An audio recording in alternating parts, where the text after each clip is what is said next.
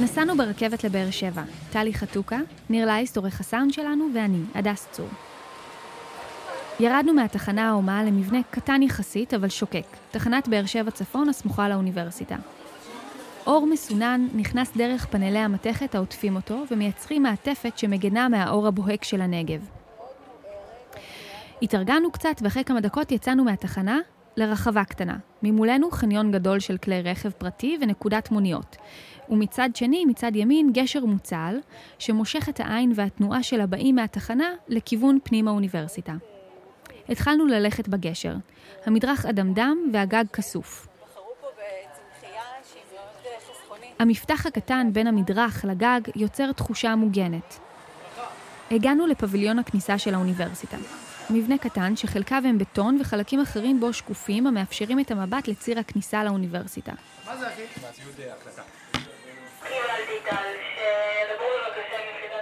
לאחר משא ומתן עם השומר ואנשי הביטחון, הורשינו לבסוף להיכנס למתחם יחד עם ציוד ההקלטה. המטרה שלנו, לשוחח עם דני לזר, זוכה פרס רכטר לשנת 2014, שאחראי יחד עם אנשי המשרד שלו לתכנון תחנת הרכבת, המעבר, הפביליון ובניין הפיזיקה, הנמצא ממש סמוך לכניסה. אז רגע, נתחיל?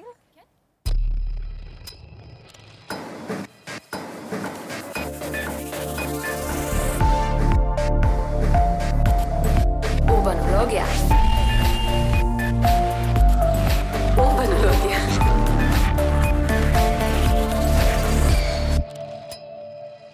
חמישה בניינים, סיור במבני ציבור עם זוכי פרס רכטר. זו הזדמנות חד פעמית לאדריכל ליצור איזה מין חוויה מתמשכת. כן. זאת אומרת שאתה, באמת, אתה יכול ללכת ולעשות טיול לאורך הפרויקטים שלי, וזה באמת, שלנו, וזה באמת די נדיר. זה בעצם כלל... תוכנן כפרויקט אחד? מראש קיבלתם את זה לא, כפרויקט אחד? לא, לא. אנחנו uh, קיבלנו את התכנון של בניין הפיזיקה. דרך אגב, בניין הפיזיקה נעשה בהשתתפות אדריכלית רוני אלרועי. ואחר כך uh, האוניברסיטה קיימה תחרות, שהשתתפו במספר אדריכלים, לתכנון תחנת הרכבת והגשר, וזכינו בתחרות הזאת. אז uh, זה גם uh, צירוף מקרים יוצא דופן, שהבניין לפיזיקה נמצא בסמיכות כזאת אה, נכון, גבוהה בדיוק, לפרויקט בדיוק. שזכיתם זה, זה באמת מזל, בוא נגיד ככה, ואני לא חושב שזה יקרה לי שוב, שאני אוכל ללכת לאורך רצף של פרויקטים שונים שלי. יש פרויקטים גדולים שאתה יכול להסתובב בהם, אבל לא פרויקטים בקנה מידה אורבני בעצם. כן. אז אה, בואו נתחיל, אנחנו דווקא נתחיל מתוך האוניברסיטה, מהבניין לפיזיקה, ונתקדם לעבר תחנת הרכבת. אז אה, בוא תספר לנו, ככה, אנחנו עומדים מחוץ לבניין, מה אנחנו רואים ואיך... קודם כל, הבניין ממוקם על, אה, בצומת של שני צירים מרכזיים. הציר שהולך בכיוון מזרח-מערב, שזה, אנחנו קוראים לו ציר יסקי, כי יסקי תכנן את, את הציר הזה, והציר שהולך בכיוון צפון-דרום, שהוא ציר שבעצם עדה כרמי תכננה, אז קראנו לו ציר עדה. אה, והוא עומד בצומת הזאת, והוא בעצם אה, צריך לתת איזשהו, להתחבר אל, ה, אל, ה, אל שני הצירים האלה. סטרוקטורה הבניין לפיזיקה הוא תיבה, תיבה חכמה אשר ממנה נגרו באמצעות אוויר כל המעברים, כל החללים ומבואות הכניסה. עבודת האדריכל כאן היא עבודה של גריעה, המשחקת באור ובהיטליו השונים. אנחנו רואים פה, כשאנחנו עומדים בפטיו הזה, אנחנו רואים את שלושת המפלסים שהבניין מחבר, mm-hmm. וגם את האופן שבו אתה יכול ללכת דרך הבניין ולא להיכנס אל הבניין. בעצם אחד הדברים שמאפיינים את הבניין זה שאין כניסה, מה שנגיד, פורמלית, כזאת גרנדיוזית לבניין, אלא אתה נכנס בעצם לחלל... לחלל אה, הציבורי. לחלל הציבורי, נכון. שבעצם... ממנו אה, יש אפשרות להיכנס או לאגף המחקר או לאגף ההוראה. Mm-hmm. יש פה המון התכתבות עם העבודה של הקורבוזה, אפילו הרעיון של המתח בין האוויר לבטון. אבל גם הגשרים המרחפים, העמודים והארקדות הללו עם החללי מעבר. ברור שזה בקנה מידה אחר, אבל יש פה איזושהי חזרה, התכתבות מחודשת עם המודרניסטים, או שאף פעם לא עזבת אותם? אני חושב שאני תמיד הייתי מחובר במידה מסוימת למודרניזם. גם הפוסט-מודרניזם בעצם מתכתב, זה לא ממש אה, תקופה אחרת. בעצם, מה, מה, מה תהיה התקופה הבאה אחרי המודרניזם עוד לא ברור לנו. זה עוד עדיין אה, חידה. עוד אין משהו שמחליף את המודרניזם בעיניי. עכשיו זה מתכתב עם, אה, עם לקורבוזיה כמובן, וזה מתכתב עם אה, לואי קאן, למשל, יש פה פרטים של בטונים שהם שהם לקוחים מלואי קאן. למשל, הפרט הזה של התפר. שהוא זה, בעצם בולט והוא לא גרוע. שהוא בולט ולא גורע. בעצם אה, לואי קאן אמר ש... שנלך יחד עם החומר. בעצם הבטון רוצה לזול בין התבניות. אז בואו נאפשר לו את זה, בואו נלך יחד עם זה. ללכת עם הרציונל של כן, החומר. כן. לא לייצר את הגריעה, אלא באמת לאפשר לו... לאפשר לבטון לשפך בין התבניות כמו, כמו שזאת הנטייה הטבעית שלו. לואי קאן יש איזו תפיסה בניינית כוללת, יש איזו מסגרת חיצונית גדולה, ואחרי כן יש את. הפרט, את הפרטים שבתוך, יש משהו בתפיסה המונומנטלית שלו שהיא אה, במידה מסוימת השפיעה עליי. אני חושבת שה... איך משלבים מונומנטליות ופרטים ביחד. אני חושבת שהבניין הזה מאוד משקף את זה, זה בעצם... אפשר להתייחס על זה כאיזושהי תיבה שגרעת ממנה את כל ה... מערכות תנועה, את כל החללים, את כל האוויר הזה, ואחרי זה באמת הכל פה זה פרטים, אבל שוב, יש פה עושר מאוד גדול בגריעה, בבחירה של החילון. אין פה נקודה אחת שדומה לשנייה, יש פה עושר אה, פלסטי מאוד אה, גדול. כן, אז אני חושב שזה אחת המטרות, איך אתה מצד אחד אה, יוצר עושר, מצד שני שיש איזושהי תפיסה כוללת שעושה שקט. זאת אומרת, אם יש רק עושר זה עושה רעש, ויש פה משהו נכון. שגם עושה שקט.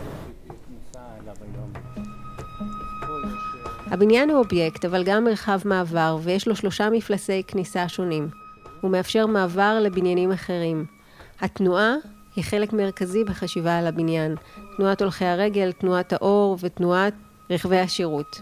הקיום של הריבוי של התנועות הללו במסת הבטון המחוררת הזו אינו מייצר גודש, אלא להפך, שקט.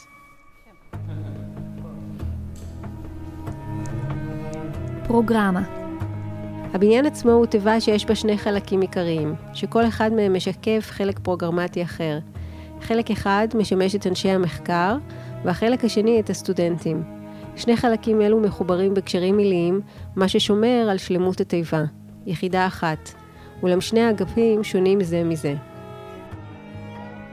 יש פרוגרמה רעיונית, ובעצם הפרוגרמה הרעיונית נתן הראש, מי שעמד בראש הבית ספר כשהתחלנו לתכנן, פרופסור מועלם, שהוא אמר, הוא לקח אותי לבניין פטיו במכון ויצמן, והוא אמר, תשמע, זה מה שאני הייתי רוצה, כי הפיזיקאים, כל אחד מהם נסגר במעבדה שלו, ומתעמק באיזה מין דבר שיש לו עוד שניים שלוש אנשים בעולם שהוא יכול לדבר איתם, אבל פרסי נובל מגיעים דווקא מתוך איזו אינטראקציה, דווקא מאיזה פגישות אקראיות בין כמה אה, אה, חוקרים. חוקרים, שפתאום נוצר איזושהי סינרגיה ביניהם. זה מה שהייתי בעצם, והפטיו הזה, שאני מבין שאתה לא יכול לעשות אותו, כיוון שבעצם המגרש שקיבלתי הוא בדיוק הקונטור של הבניין. אה, מגרש צר כן. וארוך, ואז חשבתי איך אני יוצר את החצר הפנימית הזאת ש, ש, ששם אפשר להיפגש, או איך אני יוצר, גם בתוך הבניין יש חללים, חללי מפגש למפגש אקראי. ואז זה שוב פעם איזה מחולל של, ה, של התכנון. בעצם התברר לי בתהליך העבודה שהפיזיקאים, הסטודנטים קצת מפריעים להם, מעצבנים אותם. אין להם ברירה, הם צריכים ללמד אותם, ואז הם ביקשו שיהיה איזשהו ניתוק בין אגף המחקר לאגף ההוראה. זה אפשר לי לעשות את אותו פטיו במגרש צר וארוך. בעצם זאת הדרך היחידה ליצור את הדבר הזה כשאין לך מגרש אתה יכול לסובב איזה חצר פנימית. אז בעצם זה מין גריעה בתוך המלבן הארוך הזה. שגם ש... עונה על הצרכים כן. הפרוגרמטיים של האנשים שעובדים בדיוק, פה. בדיוק. כן. פה אנחנו נצא רגע ונראה את החצר הגבוהה. פה אנחנו רואים את החצר המוגבעת, ומתחת לחצר הזאת המעבדות מגיעות כמעט עד לסוף החצר. אז הן בעצם קבורות מתחת לחצר. חלק מהמעבדות האלה שלא צריכות אור, קבורות מתחת לחצר הזו. מסלעה אטומה לגמרי, קשה מאוד uh, לדמיין בכלל שיש משהו נכון, מתחת. נכון. בואו ניכנס לבניין. כיוון שנדרש היה ליצור מעבדות שיש בהן אה, מינימום ויברציה בשביל. הדיוק של המחקר, אז אה, הם רצו את המרתף. ולכן המרתף הוא הרבה יותר גדול מהבניין עצמו. זאת אומרת, אז בעצם. כל המעבדות הן במרתף? חלק גדול מהמעבדות שרגישים לוויברציות הן במרתף. ויש להם אור יום? יש להם אור. למשל... כל הגריעה? הקולונדה הזאת, זה עושה בור שמכניס אה, חלונות למרתף. זה עוד, כשאני אומר שזה מין פתרון אחד שנותן סדרה של... אה, של... שזה בעצם איזשהו אה, רעיון אחד שמייצר בדיוק. שלל של פתרונות. בדיוק. אז הגריעה הזאת היא כל הזמן בתוך התיבה הזאת כדי לייצר את, ה, את האור, את החלל, את האוויר, נכון, את התנועה. נכון. חומר. אחד מן התכתיבים בעיצוב הבניינים בקמפוס באר שבע הוא השימוש בבטון. חומר שלמרות שאדריכלים אוהבים וזוכה לתחייה מחודשת, לא זכה לאותה אהבה מהקהל הרחב. דני לזר מכיר בכך ומסביר כיצד ניסה לגשר על הפער. עכשיו, בטון זה חומר שאדריכלים מאוד אוהבים, ואנשים קצת אנש, פחות. אנשים פחות אוהבים את זה. ואחת הסוגיות שניצבה בפנינו זה איך... למה לס... אתה חושב שאדריכלים אוהבים ואנשים פחות? כי זה חומר אפור, כבד, ואיכשהו נראה לאנשים שהוא לא גמור, ושצריך לעשות לו עוד משהו בשביל שזה יהיה גמור. האדריכלים אוהבים את זה כי זה ביטוי מודרניסטי לסוגיה שהחומר משקף את האמת של ממה שמורכב הבניין. ונותן לזה ביטוי צורני. לכן גם המודרניסטים כל כך אהבו את הלקורבוזיה ולואי קאן וכולי, אהבו את החומר הזה. עכשיו, בעצם אתה עושה בניין, קהל היעד הוא מורכב. גם אתה רוצה שבניין יוסיף לדיון המקצועי ויתייחס לאנשי המקצוע, אבל אתה גם רוצה שהציבור הרחב יאהב אותו. ואז אנחנו ניסינו, בעצם הסתכלנו, למשל על לואי קאן, שעושה בנייני בטון, ותמיד מוסיף לזה איזה חומר, כמו, לא תמיד, אבל יש בניינים שהוא מוסיף לזה כמו סלק אינסטיטוט, שהוא מוסיף לזה עץ, והעץ קצת מרכך את הבטון. ואנחנו חשבנו שהחומר הנוסף שאנחנו, שירכך את הבטון זה בעצם אוויר. זאת אומרת, יש משהו שהוא, שהבניין, הבניין מרחף, ויש בתוכו חור, שעוד מעט אנחנו נראה אותו. מאוד החור... פואטי, כן. ו- אני ו- בדיוק רציתי לשאול אותך קודם, אה, למה בחרתם לעשות את הארקדה הזאת, ועכשיו זה, זה מסביר לי הכול. זה בעצם אחת הדרכים אה, ככה להקל על המסה. נכון. וגם החלל כניסה נכון, הוא בעצם אה, נכון. חלל ריק. נכון, נכון. וויד. נכון. החל... הוויד זה שוב רעיון שהסתובבנו סביבו, שיש לו משמעות גם אקלימית וגם אה, פרוגרמטית.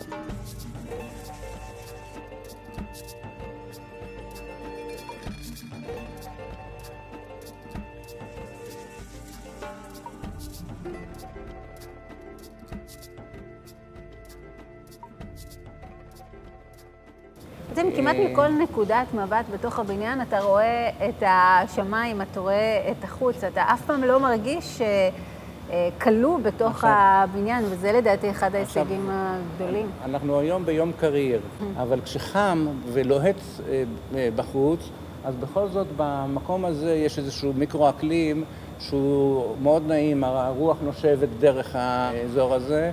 וממש אה, זה בכמה טמפרטורות יותר קריר פה לעומת כשאתה בחוץ. זה בעצם הרעיון של פטיו, אה, שזה יוצר איזה מיקרו-אקלים, החלונות מופנות לפטיו, והאוויר שהוא קצת יותר קר זורם אל החדרים והוא קצת יותר קר. אם אנחנו מדברים על בנייה אקולוגית וכל זה, אז כבר לפני אלף שנה ידעו חלק, את, את רוב הסודות. היום יש עוד עזרים טכניים, אבל, אבל אם אתה מתכנן נכון, אז הבנייה אה, שלך... גם כל הגריות הללו לצירי תנועה מייצרים בעצם איזה שהם אה, מסדרונות אוויר שגם מצננים את החלל. נכון. הבניין נקרא באמצעות האור בעצם, זה מה שמגיע אל העיניים. וכשאנחנו מסתכלים על הקיר הזה, ואנחנו רואים פתאום את הפס האלכסוני שנופל על הבטון, אז אתה מקבל איזשהו שלל צורות. עכשיו, אה, אה, בקיץ, כשהשמש יותר גבוהה, אז הפרגולה הזאת שמעל הפטיו יוצרת פסים מאוד מורכבים על הבטון הגלוי הזה. אני חושב שבזכות זה שהאור נופל כל פעם בצורה אחרת, אז הבניין גם הוא בעצם מקבל משהו דינמי. זה מאוד מרשים אותי שאתה בעצם משתמש בחומר, ב- באלמנטים שהם כביכול אה, לא חומריים, לא פיזיים, האור והאוויר, כדי לייצר ולחולל את כל ההתרחשויות בבניין. זה בעצם המינימליזם בהתגלמותו, כן? להשתמש בטבע, בריק, כדי אה, לייצר את המסה. תקציב. בכל בניין יש ענייני תקציב, והאדריכל נדרש לוותר על חלק מן הרעיונות שלו. סקרון אותי לדעת האם הוא נדרש לעשות ויתורים. דני מספר על הגגון הקונזולי במרפסת החזית הצפונית, שעלותו הייתה יקרה. אז, אז יש, יש את החזית הדרומית, ששם יש קולונדה, והקולונדה יש לה חשיבות, כי היא עושה, שם השמש משחקת עם הקולונדה, כפי שהראיתי לך בסיור. ויש את החזית הצפונית, ששם לא, רצית, לא רציתי את הקולונדה. הקולונדה הזאת, אם היינו שמים עמודים, אז זה היה מוריד את התקציב.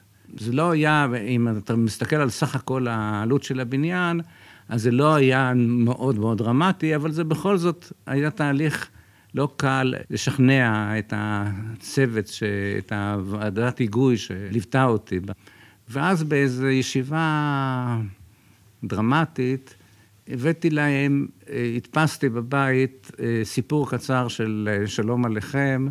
אני לא זוכר את שם הסיפור, אבל אה, זה יהודי שמבקש מאשתו שתכין לו חביתה של השירים. והיא אומרת, אבל מאיפה אין לי שומן אבז בשביל החביתה? ואז היא אומר לה כל הזמן, אז תשים בלי שומן אבז, אבל ובלבד שזה יהיה חביתה של השירים. ואחר כך היא אומרת, אבל אין לי חלב, אז תשים בלי חלב, ובלבד שזה יהיה אה, אה, חביתה של השירים וכולי וכולי, וכל הזמן אין לה ואין לה, והוא אומר, לא חשוב, העיקר, בלבד שזה יהיה חביתה של השירים. ובסוף היא עושה לו משהו, מאלתרת משהו, ונותנת לו לאכול. ואז הוא אומר לה, אני לא מבין ממה השירים האלה כל כך מתפעלים. ואז אני אמרתי להם, תראו, ברגע שאנחנו מורידים את זה ואת זה, כי רצו להוריד כל מיני דברים, בסוף יצא מין אה, חביתה חסרת טעם כזאת. עכשיו, למה אני מספר את הסיפור? היום, אצל אף קליינט, ואולי גם אה, בבאר שבע, אני לא יכול לחשוב שמין סיפור של שלום עליכם... יכול להניע משהו. יכול לשנות משהו, יכול לעשות איזו אה, תרומה. ופה הרגשת שיש לך עם מי לדבר. ואם הם, זה היה דבר שהם הרגישו שהוא נורא חשוב לך, וזה עמד בכל זאת באיזה תקציב סביר, אז הם אמרו, אוקיי, בוא נלך עם האדריכל. זאת אומרת, אה, הסוג הזה של הדיאלוג ושל המקום שנותנים לשיקולים מקצועיים של אדריכל, אני לא נתקל בזה הרבה בקריירה שלי. ביקשתי מדני לסכם את הדברים, ושאלתי אותו מה הוא לומד מהעבודה על הבניינים שלו. מה המשותף לכל הבניינים שהוא מתכנן. אני זוכר שעבדתי אצל רם כרמי בתחילת הקריירה שלי בתור שכיר, והוא היה, רצה ליצור איזושהי ספרייה של פרטים, שלמה לכל פרויקט לעשות את הפרטים שלו, והוא אפילו עשה איזה מין ספרייה כזאת, אבל אף פעם לא השתמש בה, כי בכל פרויקט הפרטים היו אה, שונים. ובמידה מסוימת הדבר הזה גם אצלי ככה. זאת אומרת, קשה מאוד, כל פעם אני אומר, אוקיי, פה למדתי איזה דברים ואני אשתמש בהם בפרויקט הבא, אז זה נכון רק ברמה המאוד אה, תיאורטית, פילוסופית של איך אתה ניגש לדברים. אבל אני חושב שהפרויקטים הם מאוד שונים, וגם הנושאים מאוד שונים. כרגע אנחנו גם זכינו בתחרות בבאר שבע לעשות אה, גשר מעל אה, נחל באר שבע. אז עשיתי גשר פה, אתם, אנחנו נלך ונראה את הגשר ואת המעבר המקורה שמוביל לתחנת הרכבת. אז אה, אולי ברמה המאוד כוללת של התפיסה, אז יש דברים שלקחתי.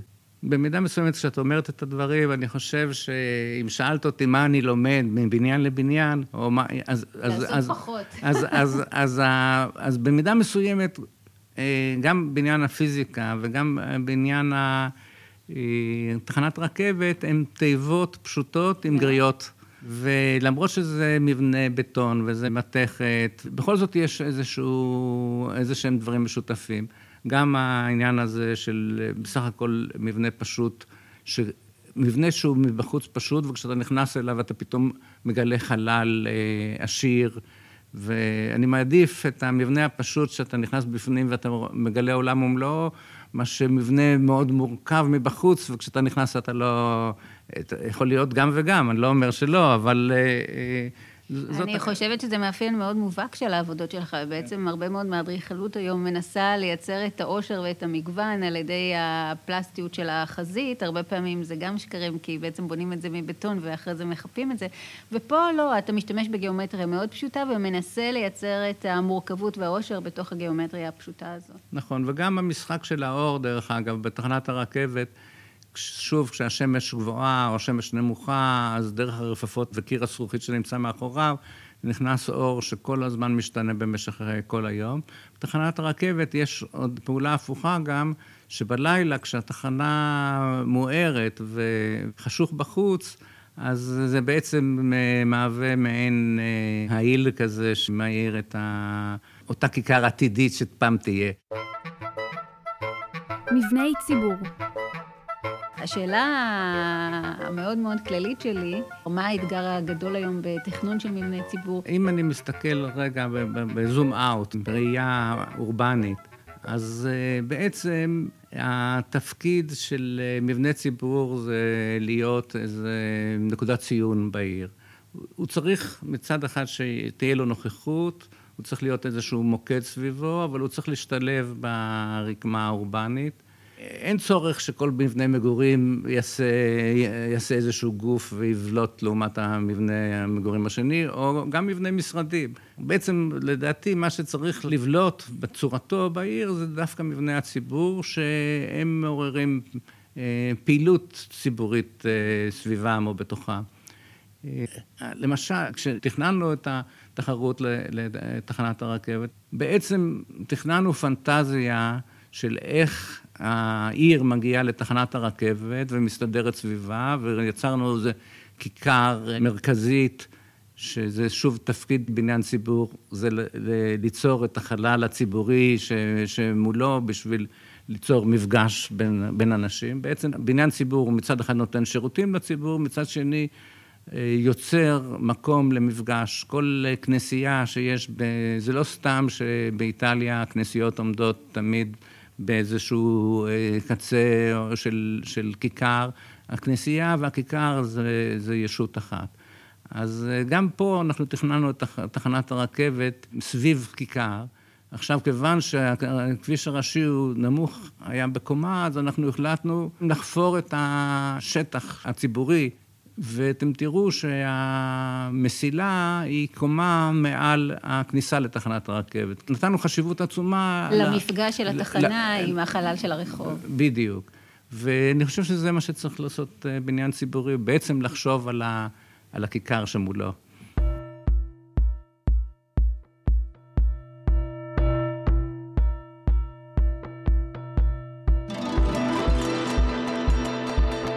עד כאן השיחה והסיור עם דני לזר, זוכה פרס רכטר לשנת 2014.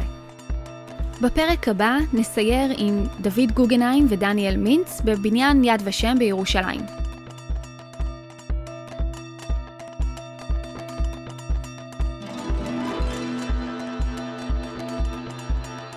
אם אתם רוצים לראות את הבניין ולא רק לשמוע עליו, אתם מוזמנים להיכנס לאתר שלנו, אורבנולוגיה, חפשו בגוגל, תגיעו אלינו בקלות, ושם מחכות לכם כל התמונות מהפרק הזה ומפרקים אחרים. הסדרה חמישה בניינים מופקת על ידי אורבנולוגיה, כתב העת של המעבדה לעיצוב עירוני באוניברסיטת תל אביב. טלי חתוקה והדס צור עורכות, ניר לייסט עורך את הסאונד והמוזיקה. אפשר לשמוע אותנו דרך האתר של אורבנולוגיה, בסאונד קלאוד, באייקאסט ובאפליקציית הפודקאסט קאסטבוקס.